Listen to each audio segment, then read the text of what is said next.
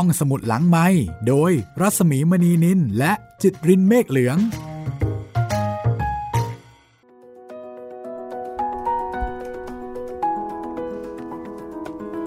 สวัสดีค่ะ ต้อนรับคุณผู้ฟังเข้าสู่ห้องสมุดหลังไม้นะคะ กลับมาเจอเจอกันอีกครั้งค่ะ กับพ่อมดมหัศจรรย์แห่งออส สวัสดีครับ แม่มดหมี สวัสดีค่ะ แม่มด ใช้คำว่าแม่มดเหรอพี่ ขออภัย คุณเป็นอะไรดีอะคุณป๊อป ผมเป็นลูกมดได้ไหมครับ โอ้โห ออกจะดูน่าเอ็นดูไปนิดนึงนะคะ ครับ เออ ไม่มีคำว่าลูกมดนะ นั่นน่ะสิพี่มีแต่พ่อมด มีแต่แม่มด ใช่ แต่ไม่มีลูกมด ลิตเติ้ลมด ไม่มีนะ แล้วทำไมต้องเป็นพ่อมดแม่มด เออ อันนี้ก็น่าสนใจนะ กับที่มาที่ไปของของถ้อยคำนะ ใช่ครับแทนที่จะใช้เป็นแบบหมอผี อืม เป็น อะไรสักอย่างหนึ่งแต่อืมใช้คำว่ามดแทน อืมหือค่ะ ในภาษาไทยน่าจะมีที่มาที่ไป มีคุณผู้ฟังท่านไหนทราบบ้างนี่ ส่งมาบอกเราบ้าง ก็น่าจะดีนะคะ ครับ อย่างไรก็ตามค่ะ เราก็เข้าใจตรงกันนะคะว่า พ่อมดกับแม่มดเนี่ยก็คือคนที่มีเวทมนต์มีความรู้มีความสามารถในเรื่องที่มันเหนือธรรมชาติที่คนทั่วไปทำไม่ได้ เหมือนกับพ่อมดมหัศจรรย์แห่งออสนะคะ แต่ในที่นี้เขาไม่ได้เป็นพ่อมดจริง ๆ ซึ่งเราก็ได้ทราบไปแล้วนะ วันนี้ค่ะ พ่อมดมหัศจรรย์แห่งออส เทพนิยายยุคใหม่ ที่เขียนโดยแอลแฟรงค์โบมนะคะ นักเขียนชาวอเมริกันเอ่อเป็นเทพนิยายฝากฝั่งอเมริกันชน แล้วก็มีอายุอานามที่ไม่ได้มากมายเก่าแก่อะไรเหมือนกับเทพนิยายฝั่งทางยุโรป วันนี้มาถึงตอนที่ 9 แล้ว ครับผมค่ะซึ่งตอนนี้นอกจากจะถึงตอนที่ 9 แล้ว ฝั่งสหรัฐก็ได้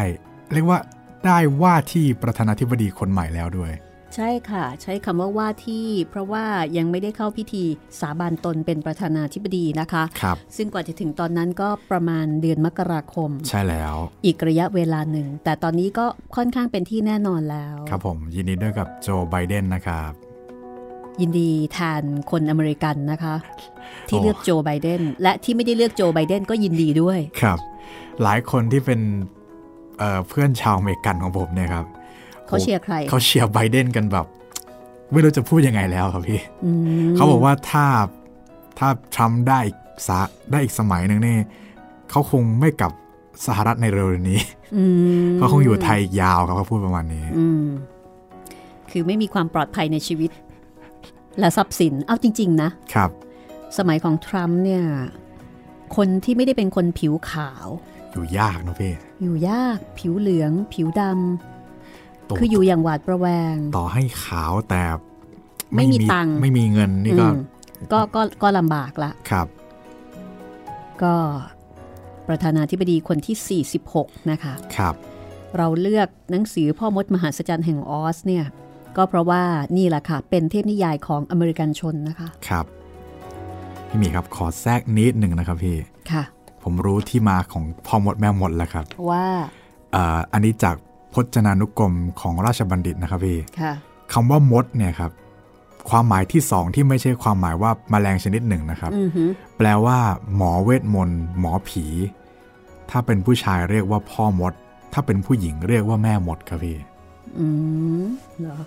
ใช่ครับอืมคำว่ามดมีความหมายที่สองใช่ไหมใช่ครับพี่ที่ไม่ใช่แมลง อืม ก็เพิ่งทราบเพิ่งทราบเหมือนกันนะคะ ใช่ครับอ่าแต่ภาษาอังกฤษเนี่ยเขาใช้คำว่า witch ใช่ไหม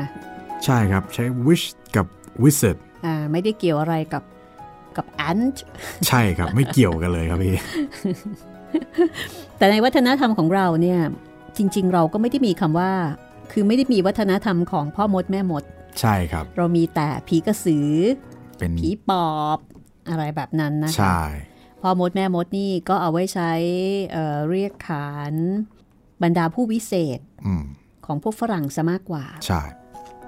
นำเข้านะคะ เป็นพวกผู้พิเศษนำเข้าวิเศษนำเข้า ไม่ได้ไม่ได้เป็นโดเมสติกครับ จากในประเทศนะคะ วันนี้ถึงตอนไหนนะคุณจิตริน วันนี้ถึงตอนที่เข้าไปในเมืองที่แปลกประหลาดครับอืพี่อหือค่ะ เมืองที่มีผู้คนลักษณะเหมือนเป็นกระเบื้องเคลือบใช่ครับอือหือ แปลกเหมือนกัน ค่ะ แล้วก็ทางที่จะไปเมืองเนี่ยครับ ก็เป็นทางผ่านที่จะไปหาแม่มดทางใต้ แม่มดประจำทิศใต้ อืม แล้วบังเอิญเหมือนแบบว่ามันต้องผ่านไอเมืองเมืองเนี้พอดี ตอนจะปีนกำแพงข้ามมาเมืองเนี่ยครับ ทุกคนก็โอ้โห อะไรกันเนี่ยตกใจกันมาก พอพวกเราผ่านเข้ามากับพวกเขาแล้วก็เลยรู้ว่าอ๋อ ก็น่าตกใจจริง ๆ ที่ทุกคนเป็นกระเบื้องหมดเลย อืม ค่ะ เมืองอะไรก็ไม่รู้ ครับ ทุกคนเป็นกระเบื้องหมดเลย แล้วก็ตอนนี้นะคะเอ่อถึงตอนที่โดโรธีเนี่ย ครับ ไปเจอกับเจ้าหญิงน้อย ที่แต่งกายงดงดงามนะคะ ครับ แล้วก็เจ้าหญิงก็กำลังจะวิ่งหนี โดโรธีก็อยากจะดูเจ้าหญิง เรื่องราวจะเป็นอย่างไรต่อไปนะคะ เดี๋ยวเรามาต่อกันตรงนี้ค่ะ กับตอนที่ 9 พ่อมดมหัศจรรย์แห่งออสนะคะ อาจารย์ชันวิทย์เกษตรศิริ แปลและเรียบเรียง จัดพิมพ์โดยสำนักพิมพ์เรือนปัญญาค่ะ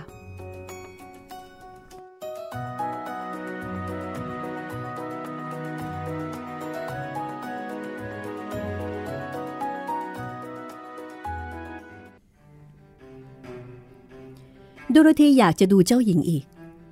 เธอก็เลยวิ่งตามไป แต่เจ้าหญิงกระเบื้องเคลือบกลับร้องว่า อย่าไล่ฉัน อย่าไล่ฉัน เอ้าทำไมล่ะ เพราะว่า เพราะว่าถ้าฉันวิ่ง ฉันอาจจะหกล้ม แล้วก็ทำตัวเองแตกนะสิ อืม แต่เธอซ่อมตัวเองไม่ได้หรอ อ๋อ ใช่ แต่ตอนซ่อมแล้วก็ไม่สวยเท่าเดิมนะ ฉันก็ว่าอย่างนั้นแหละ นั่นแน่นายโจ๊กเกอร์ตัวตลกของเรา เขามักพยายามใช้หัวยืน เขาทำตัวเองแตกบ่อย จนโดนซ่อม เป็นร้อยครั้งแล้ว ก็เลยดูไม่สวยเลย เขามาแล้ว เธอจะได้เห็นเอง จริงอย่างที่เจ้าหญิงพูด ตัวตลกน้อยร่าเริง เดินมาหาพวกเขาในตอนนั้น และโดโรธีก็เห็นว่า ทั้งๆทที่มีเสื้อผ้า ซึ่งมีสีสันงดงาม สีแดง สีเหลือง สีเขียว เขาก็ยังเต็มไปด้วยร่องรอยแตกตลอดตัว เผยให้เห็นว่า โดนซ่อมอยู่หลายที่ทีเดียว ตัวตลกเอามือใส่กระเป๋า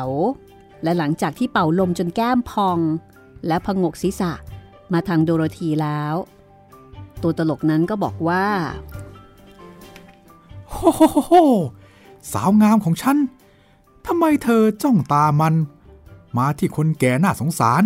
มิสเตอร์โจ๊กเกอร์เธอตัวแข็งทื่อ ยืนอยู่ขึงขัง ราวดั่งกินเหล็กเขี่ยถ่านมาหนึ่งมื้อ เงียบเธอ เธอไปเห็นเลยว่า นี่เป็นคนแปลกหน้า ที่ควรได้รับการปฏิบัติด้วยความเคารพสักหน่อย เออ เคารพ ฉันก็พบ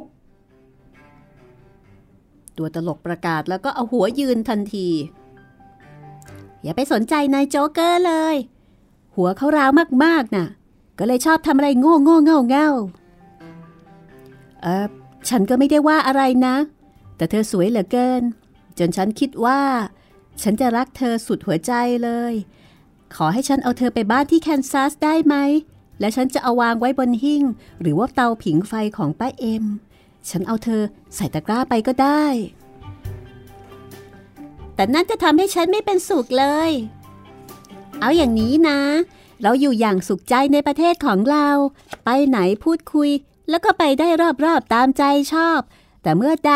ที่พวกเราสักคนถูกนำไปที่อื่น ข้อต่อของเราจะแข็งทันที และเราก็ได้แต่ยืนตรง แล้วก็ดูสวยงามเท่านั้น แน่นอน นั่นเป็นสิ่งที่เขาหวังจากเรา และเมื่อเอาไปตั้งตามหิ้งเตาผิงไฟบนตู้ ตามโต๊ะในห้องรับแขก แต่ชีวิตเราจะมีความสุขกว่า ถ้าเราอยู่ในประเทศของเราเอง อืม ฉันจะไม่ทำให้เธอไม่เป็นสุข เพื่อสิ่งใดในโลกนี้เลย ถ้าอย่างนั้น ฉันขอลาไปก่อนนะ ลากันเจ้าหญิงร้องตอบโดโรธี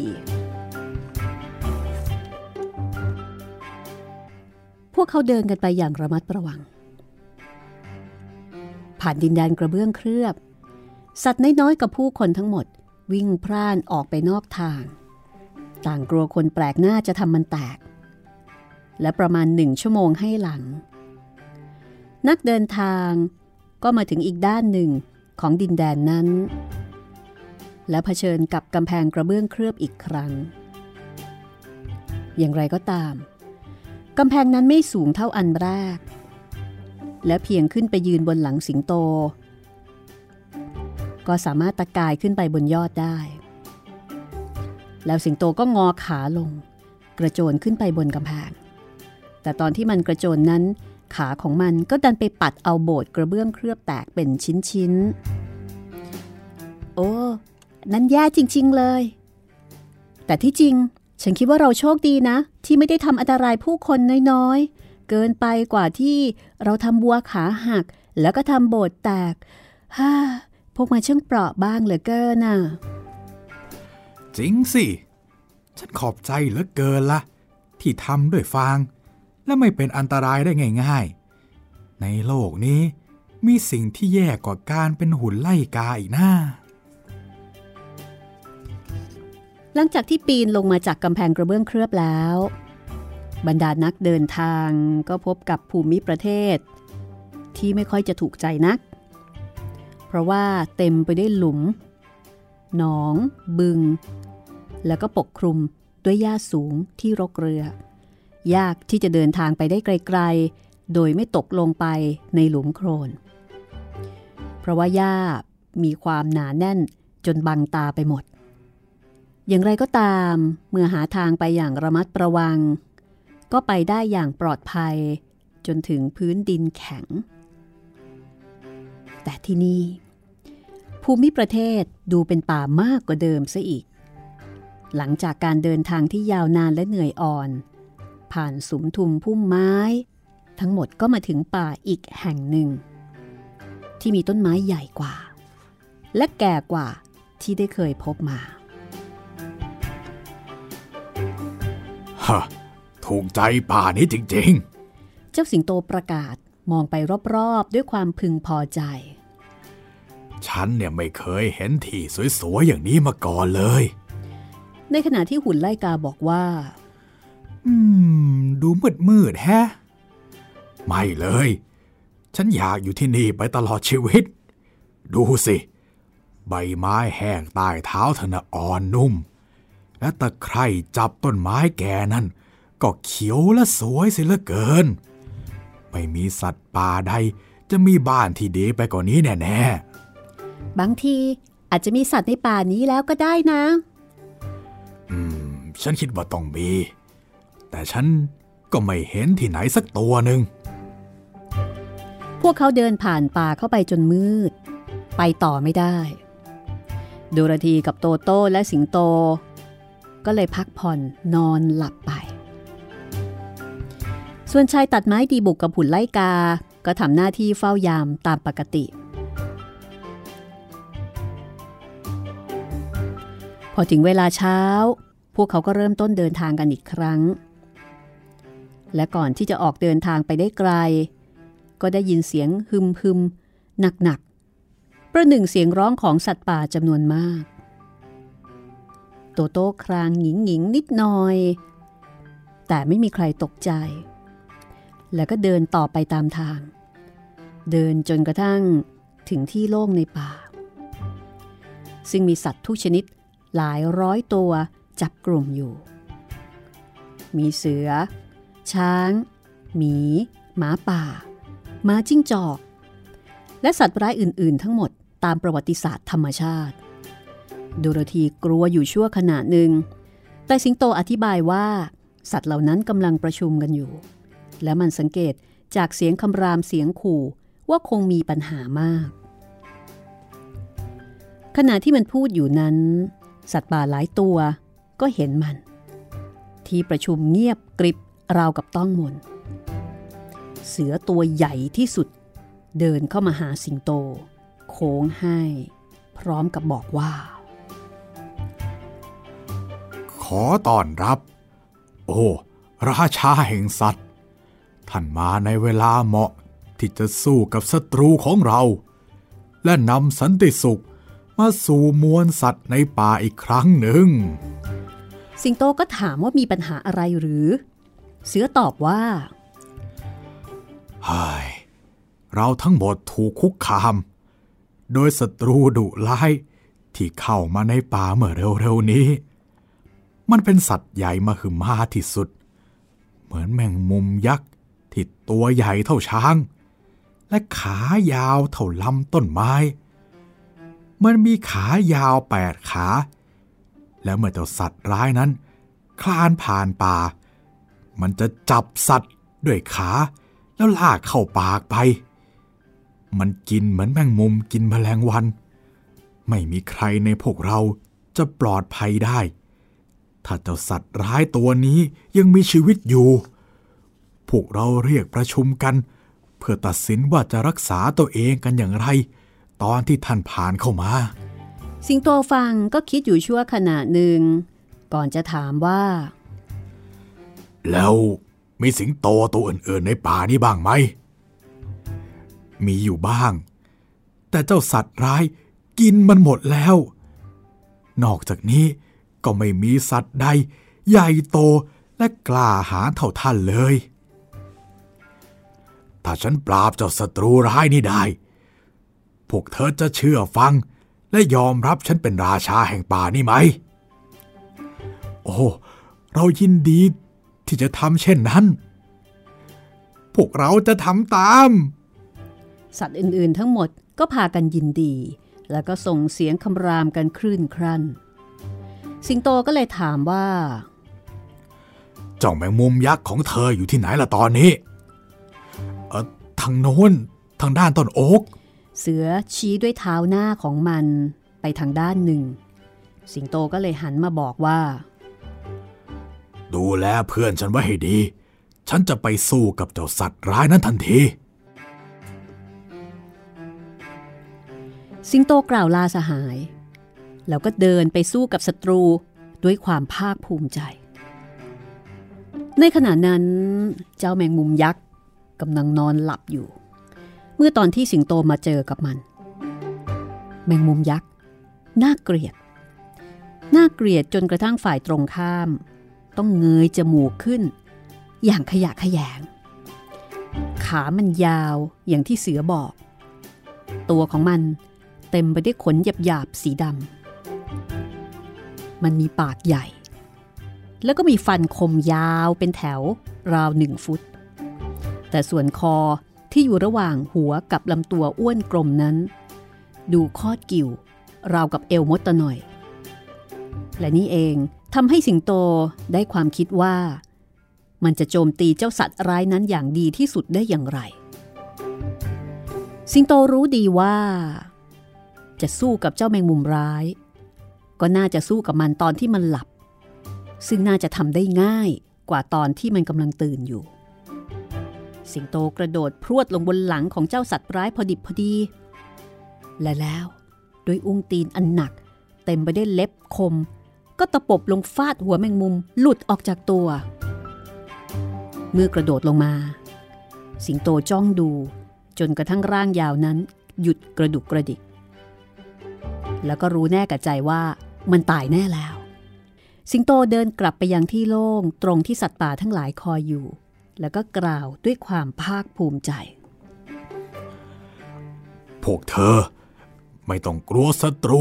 อีกต่อไปแล้ว ครั้นแล้ว สัตว์ป่าก็โค้งให้สิงโตในฐานะราชา และสัญญาว่า จะกลับมาปกครองทันที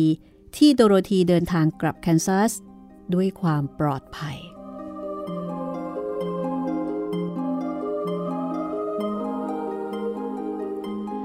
จากนั้นนักเดินทางทั้งสี่ก็ผ่านป่านั้นไปด้วยความราบรื่น แล้วเมื่อออกมาจากความมืดทึบ ก็มองเห็นภูเขาสูงอยู่เบื้องหน้า ปกคลุมไปด้วยก้อนหินใหญ่ ๆ จากยอดถึงตีนเขา เจ้าหุ่นไล่กาบ่นว่าเฮ้ยคงจะปีนยากนะ แต่ถึงอย่างไร เราก็ต้องข้ามเขาไปให้ได้ ดังนั้นมันจึงนำหน้าไป และคนอื่นๆก็ตามไป พวกเขาเกือบจะถึงหินก้อนแรก ก็ได้ยินเสียงร้องที่หยาบกระด้าง ร้องออกมาว่า ออกไปให้พ้น เออ แกเป็นใครนะ่ะ หุ่นไลกาส่งเสียงถาม ปรากฏว่ามีหัวโผล่ออกมาเหนือก้อนหินนั่น เสียงเดิมนั้นก็กล่าวต่อไปว่า พวกเขานี้เป็นของเรา และเราไม่อนุญาตให้ใครข้ามไป แต่เราต้องข้ามไปนะ เรากำลังจะไปดินแดนของพวกคอร์ดลิง แต่แกไปไม่ได้ เสียงนั้นตอบยืนยัน ความคิดเดิมว่าไม่ยอมให้ผ่าน และแล้วคนประหลาดที่สุดที่นักเดินทางเคยเห็นก็ก้าวออกมาจากหลังก้อนหินนั้น คนประหลาดนั้น มีร่างที่เตี้ยแล้วก็ป้อมมาก มีหัวโต ที่ตอนบนแบนราบ มีคอหนา เต็มไปได้วยริ้วรอยรองรับอยู่ แต่ไม่มีแขนเลยสักข้าง เมื่อเห็นเช่นนั้น หุ่นไล่กา ก็ไม่กลัว พวกคนที่น่าสมเพศนี้จะป้องกันไม่ให้พวกเขาปีนข้ามเขาได้อย่างไรกัน คือแขนก็ไม่มี และจะมาป้องกันมาห้ามปรามได้อย่างไร หุ่นไล่กาก็เลยบอกว่า ฉันเสียใจ ที่จะไม่ทำตามความปรารถนาของเธอ แต่เราต้องข้ามเขาของเธอไป ไม่ว่าเธอจะชอบหรือไม่ แล้วมันก็เดินตรงไปอย่างกล้าหาญรวดเร็วราวกับสายฟ้าแลบ หัวของชายนั่นยิงออกมา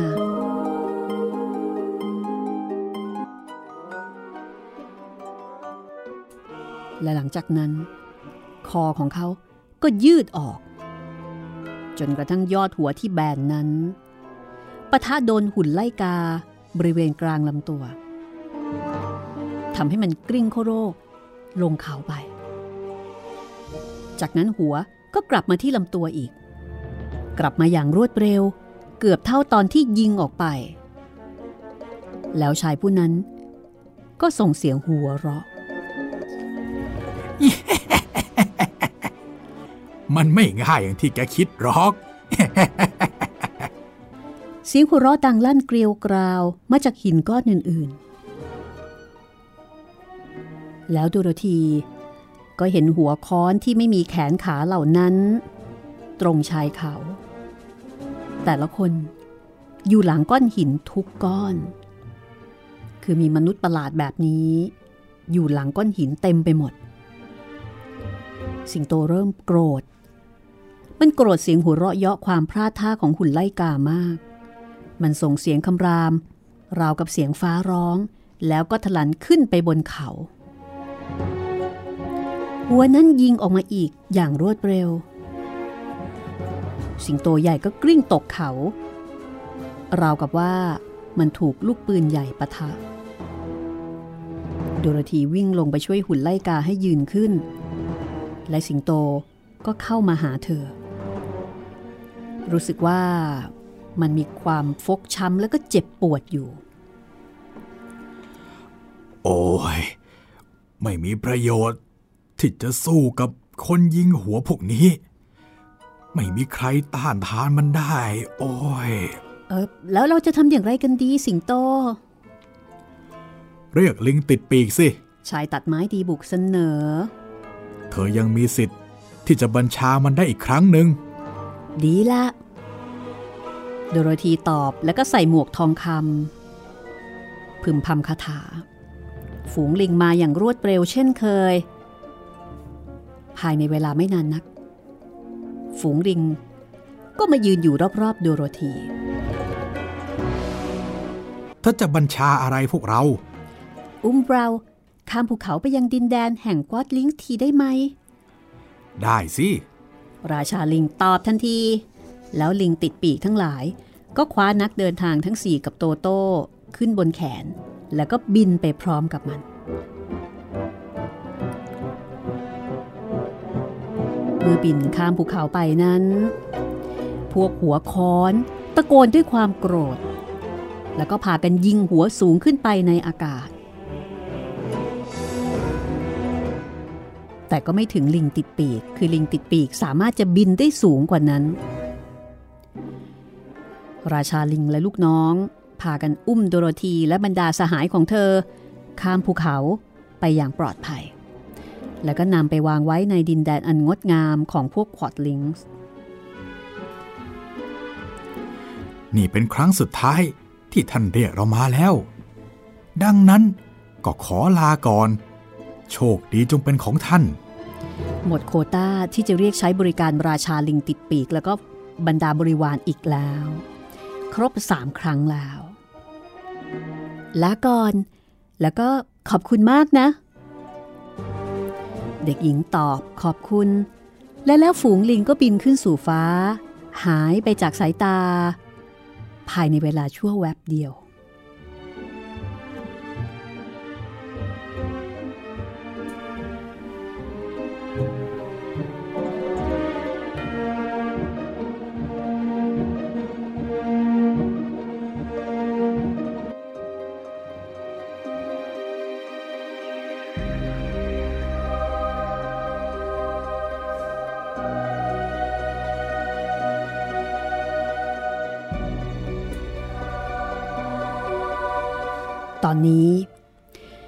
เขามาอยู่บนดินแดนของพวกควอดลิงส์ดินแดนที่ดูอุดมสมบูรณ์ และเป็นสุข มีท้องทุ่ง มีท้องทุ่งมากมาย และในท้องทุ่งนั้นก็เต็มไปด้วยพืชผลที่สุกอาราม ถนนปรับผิวทอดอยู่ ระหว่างกลางมีลำธารสวย มีสะพานแข็งแรงทอดข้ามไป รั้ว และบ้านกับสะพานนั้นทาสีแดงทั้งหมด เสมือนดังที่ทาด้วยสีเหลือง ในดินแดนของพวกวินกี้สและสีน้ำเงินในดินแดนของพวกมันชกิน พวกคอดลิงส์เป็นคนเตี้ยอ้วน ท่าทางตะลุ่มตุ้มปุ๊ก แล้วก็อารมณ์ดี ต่างแต่งกายด้วยสีแดงทั้งหมด ส่องแสงสว่างตัดกับหญ้าสีเขียว แล้วก็พืชพันธุ์สีเหลือง พวกลิง ได้วางพวกเขา ไว้ใกล้บ้านไร่แห่งหนึ่ง นักเดินทางทั้งสี่ เดินไปเคาะประตู ภรรยาชาวไร่เปิดออกมา เมื่อโดโรธีถามว่า มีอะไรกินบ้าง หญิงนั้นก็ได้ให้อาหารกลางวันอย่างดีกับพวกเขา พร้อมทั้งขนมเค้กสามอย่าง กับขนมคุกกี้สี่อย่าง และก็นมหนึ่งถ้วยสำหรับโตโต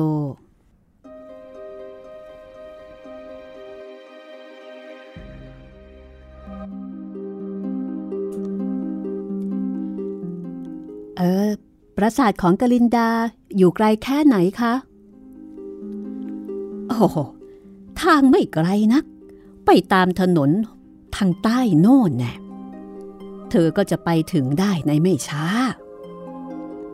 ภรรยาของชาวไร่ตอบ เมื่อขอบคุณ หญิงผู้แสนดีนั้นแล้ว คณะของดูโรธีก็เริ่มต้นการเดินทางอีกครั้ง ทั้งหมดเดินทางผ่านทุ่งไร่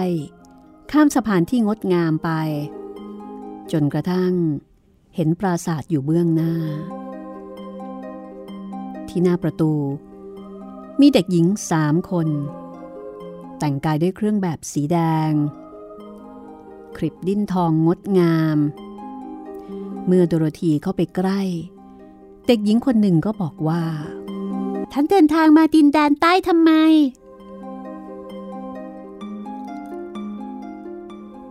เออพวกเราเดินทางมาที่นี่ ก็เพื่อจะพบกับแม่มดดีที่ปกครองอยู่ที่นี่น่ะ เธอจะพาพวกเรา ไปพบกับแม่มดได้ไหม บอกชื่อมา แล้วเราจะไปถามกลินดาว่าจะต้อนรับไหม โดโรธีและคณะก็เลยบอกว่าเป็นใคร จากนั้นเด็กหญิงทหาร ก็เข้าไปในปราสาท ไม่นานนัก เธอก็กลับมาบอกโดโรธีกับเพื่อนๆ ว่าให้เข้าไปได้ในทันที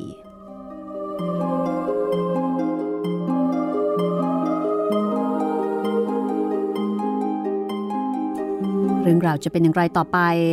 แม่มดจะให้ในสิ่งที่โดโรธีปรารถนาได้หรือไม่ เด็กหญิงจะได้กลับบ้านที่แคนซัสไหม พักสักครู่ค่ะ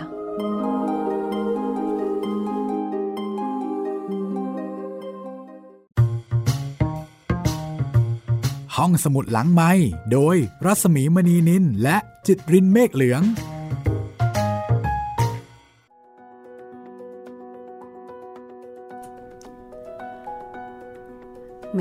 นนี้ก็เจออะไรที่ประหลาดประหลาดๆเยอะนะคะ แต่ประหลาดสุดนี่น่าจะเป็นคนยิงหัวนะพี่อะไรอะไรยิงหัวเนี่ย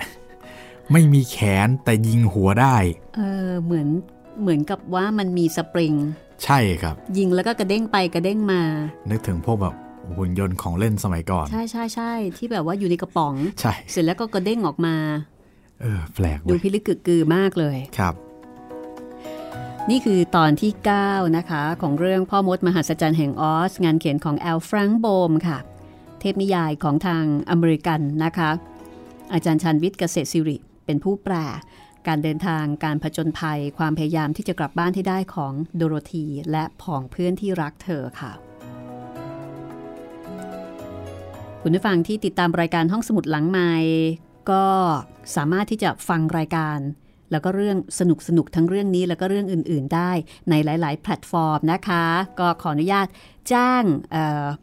วิธีการฟังเผื่อว่าจะมีคุณผู้ฟังที่เพิ่งจะมาฟังตอนนี้เป็นครั้งแรกสำหรับใครที่เพิ่งเคยมาฟังตอนนี้เป็นตอนแรกนะครับ ก็รายการของเรารับฟังได้หลายช่องทางนะครับ ไม่ว่าจะเป็นทางเว็บไซต์ www.thaipbspodcast.com แอปพลิเคชัน Thai PBS Podcast ทางแอปพลิเคชัน Podcast อื่น ๆ นะครับ ทั้งทาง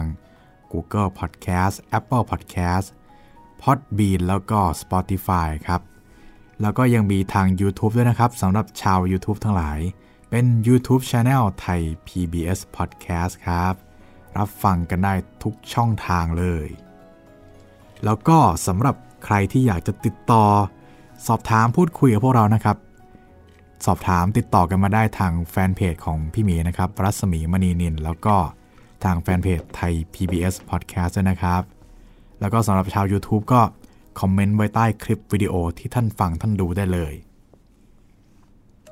ตอนนี้ที่ YouTube นะคะ เป็นเรื่องเรื่องอะไรนะคุณจิตรินตอนนี้ โรงแรมผีครับผม ยังไม่จบนะคะ ยาวๆครับพี่ ยาวๆยาวๆหวาดเสียวกันไปเรื่อยๆนะคะ สยองกันไปเรื่อยๆ กับหลวงนฤบาล ผีครับไทยๆ ที่มีจิตใจเหี้ยมโหด อาฆาตพยาบาทไม่แพ้ไม่น้อยหน้าใคร ตอนนี้ตอนที่ 20 แล้วครับพี่ คนตายน่าจะครึ่งโรงแรมแล้วครับ เรื่องนี้นี่เคยทำเป็นละครนะครับ นี่ถ้าเกิดว่ายุคนี้เอากลับมาทำใหม่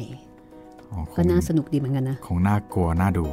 น่ากลัวนะคะคือเป็นเรื่องที่เขียนบรรยากาศได้ค่อนข้างน่ากลัวครับแล้วก็เป็นผีที่มีความเอาจริงเอาจังอะมันโหผมฟังมาทุกตอนนะครับ ผมรู้สึกว่าแหมไม่เคยเห็นผีที่ไหน จะจงเกลียดจงชังอะไรขนาดนี้มาก่อนเลย อืม คือปกติผีไทยๆอะ ก็เหมือนกับคนไทยอะนะครับรอมชอมได้เออเออรอมชอมแล้วก็ไม่ค่อยแบบ เอาจริงเอาจังมากเท่าไหร่เกลียดใช่ก็ครับเกลียดกันประมาณหนึ่งแต่ก็ไม่ได้ถึงกับว่าจะต้องเอ่อฟัดฟันกันให้บันไลอาฆาตพยาบาทอะไรขนาดนั้นนะคคะรับแต่ว่าอันนี้นี่โหสุดติงกระดิ่งผีจริง ๆ เลยนะบอกเลยว่าทุกตอนนี้ต้องมีคนตายครับพี่อืมเป็นผีที่มีวินัยในการฆ่ามากนะคะ ครับอะก็ถ้าสนใจลองไปฟังกันได้ค่ะ โรงแรมผีนะคะ งานสยองขวัญชั้นดีทีเดียวค่ะนะคะ เป็นนวนิยายไทย สำหรับพ่อมดมหัศจรรย์แห่งออสนะคะ ก็เดี๋ยวอีกไม่นานอ่าเล่มนี้นี่ก็จะจบเราจะพยายามตามหาเล่มอื่น ๆ เท่าที่สามารถที่จะตามหาได้ครับเพราะว่าต้นฉบับที่จัดพิมพ์โดยสำนักพิมพ์เรือนปัญญาเนี่ยหายากมากค่ะครับคือสำนักพิมพ์นี้ในปัจจุบันเนี่ยไม่มีแล้วนะคะ ไม่อยู่แล้วไม่อยู่แล้วค่ะ แต่สำนักพิมพ์นี้เนี่ยเคยจัดพิมพ์เอ่อซีรีส์ของ The Wizards of Oz เนี่ยเอาไว้หลายเล่ม ถาม กองบรรณาธิการที่เคยทำงานจัดพิมพ์ แล้วก็อยู่กับสำนักพิมพ์นี้ เขาก็บอกว่าตัวเขาเองก็ไม่มีต้นฉบับอยู่นะ คือมันนานมาแล้วว่าคุณจิตรินครับ ก็จะพยายามตามหานะคะ ถ้าทำตามหาได้ก็จะเอามาเล่าให้ฟังกัน แต่ว่าเรื่องเนี้ยเรื่องที่นำมาเล่าให้คุณได้ฟัง พ่อมดมหัศจรรย์แห่งออส ก็ถือได้ว่าเป็นเล่มที่ได้รับความนิยมมากที่สุด ครับ จากนั้นมันก็จะเป็นตอนเป็นเรื่องย่อย คล้าย ๆ เป็นภาคเสริมๆเป็นภาคอะไรประมาณนั้น ครับ ก็นำโดยโดโรธีของเราเหมือนเช่นเคย คุณผู้ฟังคะสำหรับกิจกรรมอ่านดีอ่านดังกับห้องสมุดหลังใหม่ยังรับอยู่นะ ยังรับอยู่ครับผม ตอนนี้ก็มีคนที่ได้รางวัลไป 3 ท่านแล้วนะครับ เดี๋ยวจะจัดส่งให้โดยเร็วนะครับสำหรับ 3 ท่านที่ส่งมาร่วมสนุกกับพวกเรา ตอนนี้โคต้ารางวัลเหลืออีกแค่ 6 ท่านเท่านั้นนะครับ แต่สำหรับใครที่อยากส่งมาร่วมสนุกเฉยๆ ก็ยังได้อยู่นะครับ ตอนนี้ส่งมาได้เลยทางอีเมล jitrin แล้วก็ตัว m นะครับ at thaipbs.or.th ครับผม ส่งมาเป็นไฟล์เสียงนะครับ ไฟล์ mp3 หรือไฟล์อะไรก็ได้ครับที่เป็นไฟล์เสียง แล้วก็อย่าลืมตรวจเช็คว่าฟังได้ด้วยนะครับ หลายท่านส่งมาแล้วไฟล์มีปัญหาเปิดไม่ได้บ้าง ฟังเสียงไม่ได้คุณภาพบ้างก็ต้องขออภัยไว้ณที่นี้นะครับ ที่ไม่ได้นำมาเปิดในรายการอืมอ๋อแล้วก็อย่าลืมนะครับ ส่งมา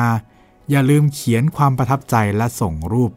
ของตัวเองกับค่ะหนังสือมาด้วยนะครับ ค่ะ อันนี้สำคัญมากเลยนะคะ ที่ทำให้เสียงอ่านของคุณนั้นเอ่อ มีความหมายมากยิ่งขึ้นค่ะ อ่านเดียวอ่านคู่อ่านหมู่ได้หมดเลย ใช่ครับอ่านคนละประโยคยังได้เลยครับค่ะถ้ามากันหลายคนค่ะ อย่างคนในครอบครัวเดียวกันนะคะ ก็แบ่งกันอ่าน อันนี้ก็สนุกดีสามัคคีกันอ่านนะคะ ใช่แล้ว เอาละเรามาฟังกันต่อเลยครับว่าจะได้ไปเจอเจอกันไหม กับอะไรนะ เจ้าหญิงใช่ไหมเป็นแม่มด กลินดาครับพี่แม่มดแม่มดกรินดาแม่มดคนนี้จะเป็นอย่างไรนะคะ เห็นว่าเป็นแม่มดฝ่ายดี ใช่เคลมหนักมาก อืมติดตามกันต่อได้เลยนะคะ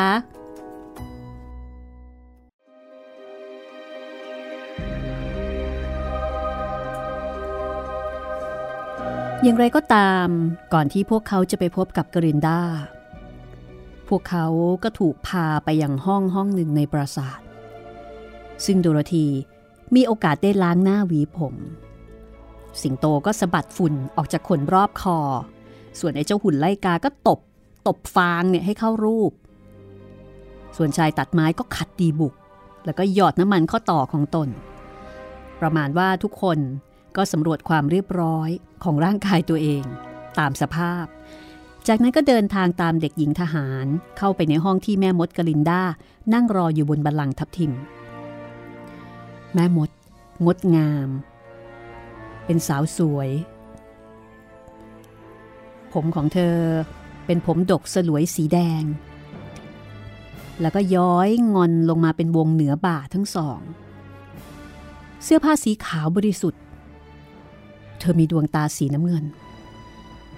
แล้วเธอก็จ้องมายังเด็กน้อยด้วยความเมตตา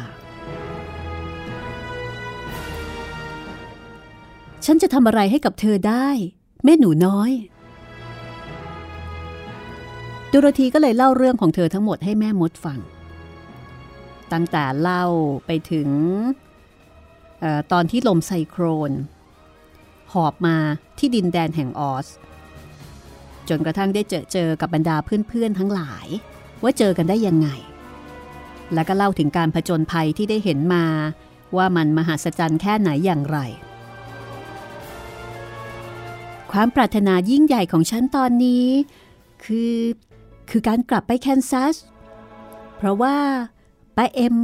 คงจะคิดว่าสิ่งที่น่ากลัวได้เกิดขึ้นกับฉันแน่ๆ และนั่นจะทำให้เธอจะต้องไว้ทุกข์ และถ้าหากปีนี้ เก็บเกี่ยวไม่ได้ดีกว่าปีที่แล้ว ฉันคิดว่าลุงเฮนรี่คงจะซื้อชุดไว้ทุกข์ให้ไม่ได้แน่ๆเลย กรินดาเอนไปข้างหน้า แล้วก็จุ่มพิษใบหน้าอันอ่อนหวานของเด็กน้อยน่ารักที่เงยขึ้นมา จิตใจของเธอน่ารักจริง ๆ ฉันแน่ใจว่า ฉันจะบอกทางให้เธอกลับไปแคนซัสได้นะเด็กน้อย แต่ถ้าฉันบอก เธอจะต้องให้หมวกทองกับฉัน ตกลงไหม ได้เลย ฉันเต็มใจทีเดียว ที่จริง ตอนนี้มันก็ไม่มีประโยชน์อะไรกับฉันแล้ว แต่ถ้าเกิดว่าคุณได้มันไว้ คุณสามารถจะบัญชาลิงติดปีกได้สามครั้ง ฉันเองก็คิดว่า คงต้องการบริการของมันเพียงสามครั้งเท่านั้นเหมือนกันกลินดาตอบยิ้มยิ้ม จากนั้นเด็กหญิงก็มอบหมวกทองให้กับเธอ และแม่มดก็พูดกับหุ่นไล่กาว่า แล้วเธอล่ะ เธอจะทำอะไร เมื่อโดโรธีจากพวกเธอไป ฉันจะกลับไปเมืองมรกต เพราะว่าออสให้ฉันเป็นผู้ปกครองแล้ว และผู้คนก็ชอบฉัน สิ่งเดียวที่ฉันวิตกก็คือ จะข้ามภูเขาผูกหัวค้อนไปได้อย่างไร ก็ด้วยวิธีหมวกทองนะสิ ฉันจะบัญชาลิงติดปีกให้อุ้มเธอ ไปถึงประตูเมืองมรกตเลยทีเดียว มันน่าละอายนัก ที่จะลิดรอนผู้ปกครองที่มหัศจรรย์ไปจากผู้คนเหล่านั้น โอ้ ฉันมหัศจรรย์จริง ๆ เหรอ เธอน่ะ ไม่ใช่ธรรมดาธรรมดาหรอกนะอะแล้วเธอล่ะ เธอจะเป็นอย่างไร เมื่อโดโรธีจากดินแดนนี้ไป กรินดาหันไปถามชายตัดไม้ดีบุก ซึ่งกำลังนั่งพิงอยู่กับขวาน ชายตัดไม้ดีบุกคิดอยู่ชั่วขณะหนึ่งก่อนจะบอกว่า พวกวินกีสเมตตาฉัน และต้องการให้ฉันปกครอง หลังจากที่แม่มดชั่วร้ายตายไปแล้ว ฉันชอบพวกวินกีสมาก และถ้าฉันกลับไปดินแดนแห่งตะวันตกได้อีก ฉันก็คงไม่ชอบสิ่งใดมากกว่าการปกครองพวกเขาตลอดไป คำบัญชาที่สองของฉันตอลิงติดปีก ก็คือจะให้พาเธอไปยังดินแดนวินกี้สโดยปลอดภัย สมองเธอดูไม่ใหญ่โตเท่าของหุ่นไลกา แต่เธอก็ใสกว่าจริง ๆ เมื่อเธอได้ขัดสีจนดีแล้ว และฉันแน่ใจว่า เธอจะปกครองพวกวินกี้สได้อย่างดี และก็ฉลาดรอบคอบ จากนั้นแม่มดก็หันไปมองสิงโตใหญ่ขนรุงรัง แล้วเธอล่ะ สิงโต เมื่อดูรธีกลับไปยังบ้านของเธอแล้ว เธอจะทำอย่างไร ข้าจะข้ามภูเขาพวกหัวค้อนไป มีป่าเก่าแก่ใหญ่ป่าหนึ่ง และสัตว์ทั้งมวลที่อยู่ที่นั่น ก็ได้ขอให้ฉันเป็นราชาของพวกเขา ถ้าฉันเพียงกลับไปยังป่านั้นได้ ฉันก็จะมีความสุข เป็นสุขอยู่ที่นั่น บัญชาครั้งที่สามของฉันต่อลิงติดปีก ก็คือ ฉันจะให้พวกมันนำเธอไปยังป่านั่น เมื่อใช้อำนาจของหมวกทองหมดแล้ว ฉันจะมอบหมวกให้กับราชาลิง เพื่อที่มันและพักพวก จะได้เป็นอิสระต่อไปชั่วกาลนานหุ่นไลกา ชายตัดไม้ดีบุก แล้วก็สิงโต พากันขอบคุณแม่มดที่ดีงามด้วยความกระตือรือร้น ขอบคุณในความเมตตาของเธอ โดโรธีก็บอกว่า โอ้โห คุณช่างสวยแล้วก็ดีจริง ๆ เออแต่คุณยังไม่ได้บอกฉันเลย ว่าฉันจะกลับไปแคนซัสได้ยังไงกัน แม่มดก็บอกกับโดโรธีว่า รองเท้าเงินของเธอ จะพาเธอข้ามทะเลทรายไป ถ้าเธอรู้อำนาจของมันมาก่อน เธอคงกลับไปหาป้าเอ็มตั้งแต่วันแรก ที่เธอมาสู่ดินแดนแห่งนี้แล้วกลินดาตอบโดโรธีถึงความลับที่โดโรธีไม่เคยรู้มาก่อน แต่ฉันก็คงไม่มีทางได้มันสมองมหัศจรรย์นะสิ ฉันอาจจะต้องใช้ชีวิตทั้งชีวิต อยู่ในทุ่งข้าวโพดของชาวไร่ ส่วนฉัน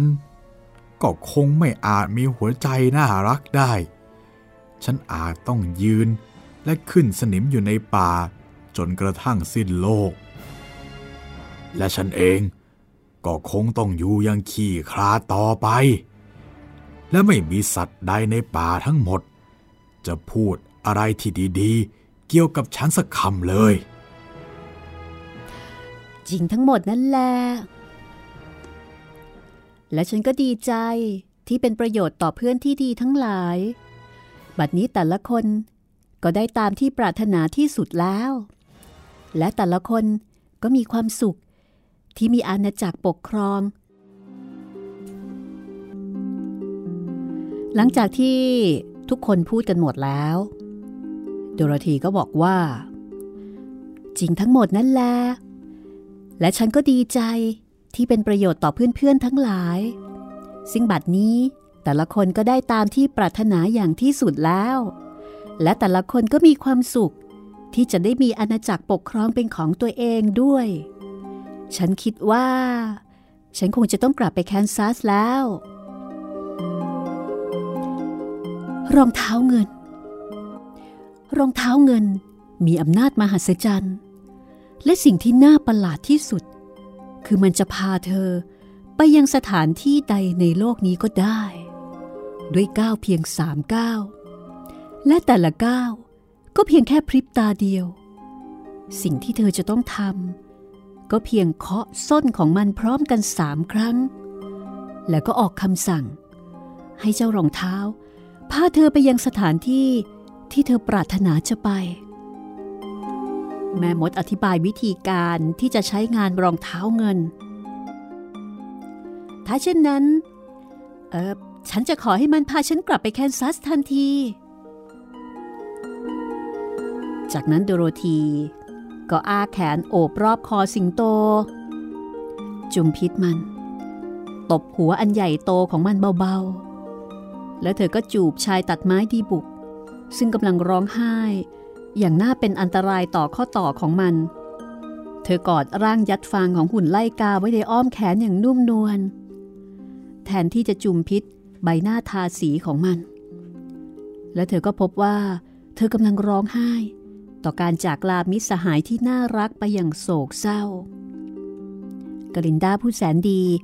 ก้าวลงมาจากบัลลังก์ทับทิมของเธอ จูบลาเด็กน้อย โดโรธีขอบคุณเธอต่อความเมตตาทั้งหมดที่มีต่อเพื่อนๆของเธอ และต่อตัวเธอเอง และแล้วโดโรธีก็อุ้มโตโต้ไว้ในอ้อมแขน อย่างเงียบ ซึม และเมื่อกล่าวอำลาเป็นครั้งสุดท้าย เด็กหญิงก็เคาะส้นรองเท้า พร้อมกันสามครั้ง ตามที่แม่มดได้บอกเอาไว้ ก่อนจะบอกว่า พาฉันกลับบ้าน ไปหาป้าเอ็ม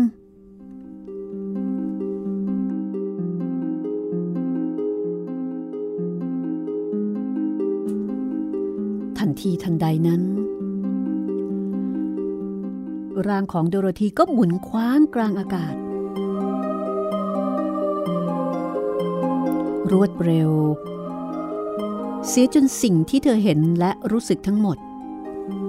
มีเพียงลมที่วีดวือ ผ่านหูของเธอไป รองเท้าเงินไปเพียงสามก้าว และเมื่อเธอหยุดลงอย่างกระทันหันนั้น เธอก็กลิ้งไปบนพื้นหญ้าหลายครั้ง ก่อนที่เธอจะรู้ว่าอยู่ที่ใด อย่างไรก็ตาม ในที่สุดเด็กหญิงก็ลุกขึ้นนั่ง และก็มองไปรอบ คุณพระช่วยดูโรธีร้องด้วยความตกใจแล้วก็ดีใจ นี่เธอกำลังนั่งอยู่กลางทุ่งใหญ่ในแคนซัส เบื้องหน้าของเธอ มีบ้านฟาร์มหลังใหม่ของลุงเฮนรี่ ซึ่งสร้างขึ้นภายหลังจากที่ลมไซโครนได้หอบเอาหลังเก่าไป ลุงเฮนรี่กำลังรีดนมวัวอยู่ที่ลานหน้าโรงนา และโตโต้ก็กระโดดจากแขนของเธอ วิ่งไปยังโรงนานั้น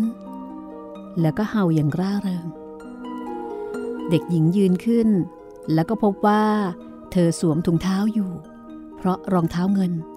ได้หลุดไปตอนที่เธอบินผ่านอากาศมา แล้วก็หายไปในทะเลทรายชั่วกาลนาน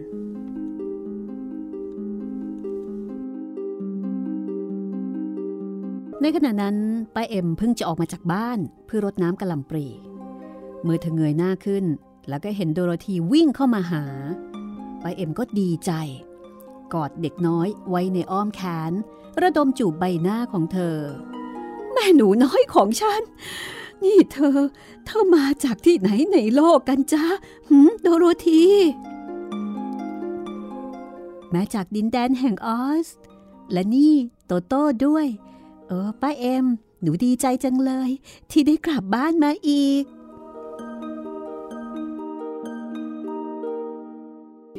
และนี่ก็คือเรื่อง พ่อมดมหัศจรรย์แห่งออซนะคะ จบลงด้วยประการฉะนี้ happy ending เด็กน้อยก็ได้กลับบ้านไปอยู่กับลุงกับป้า ครับอาลองมาดู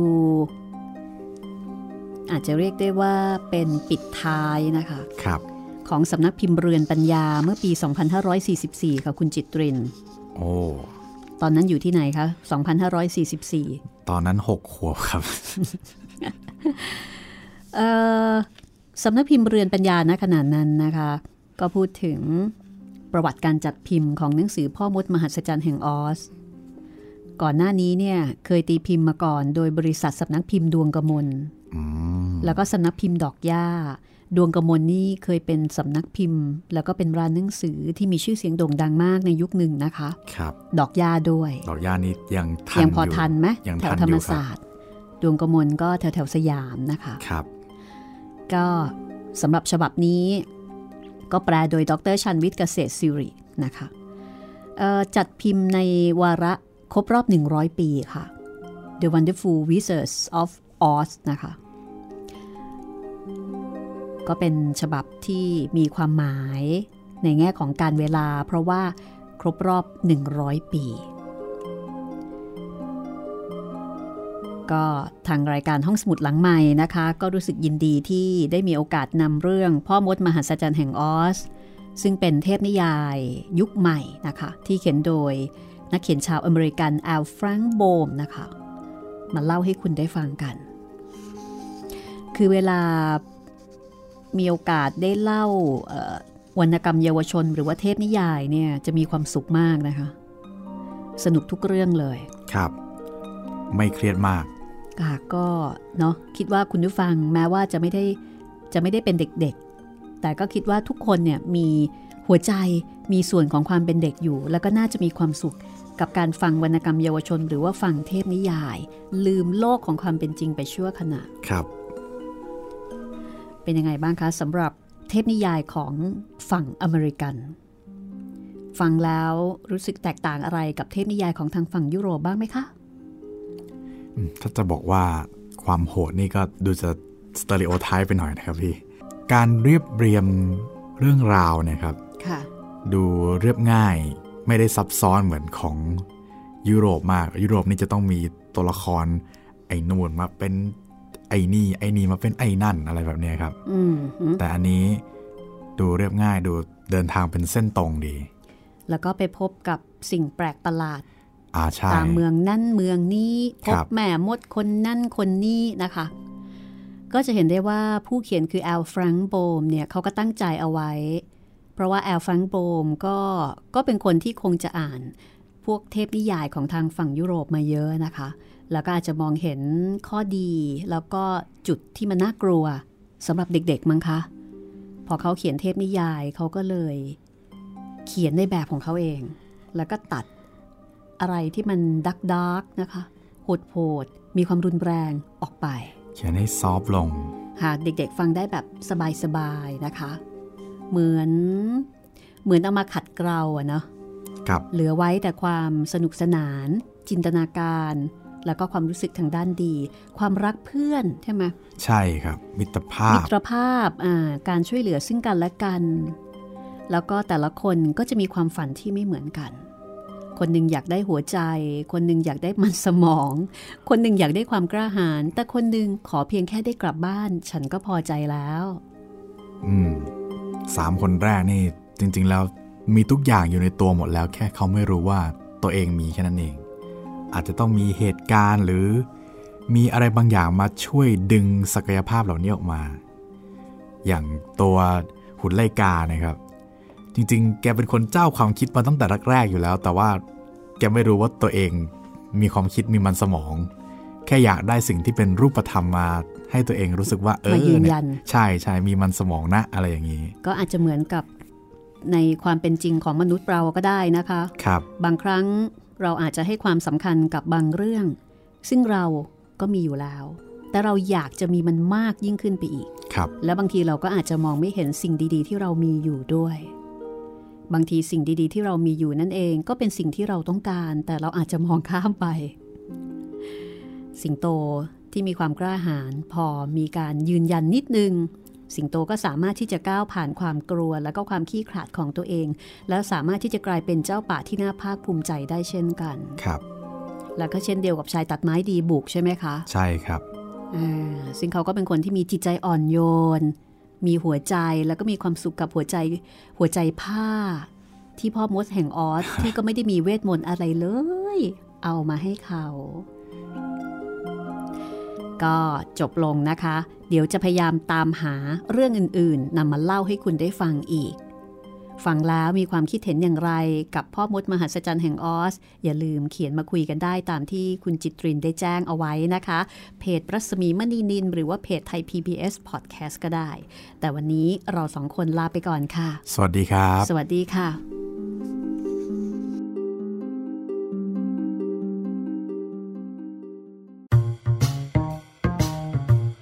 ห้องสมุดหลังไม้โดยรัสมีมณีนินและจิตรินเมฆเหลือง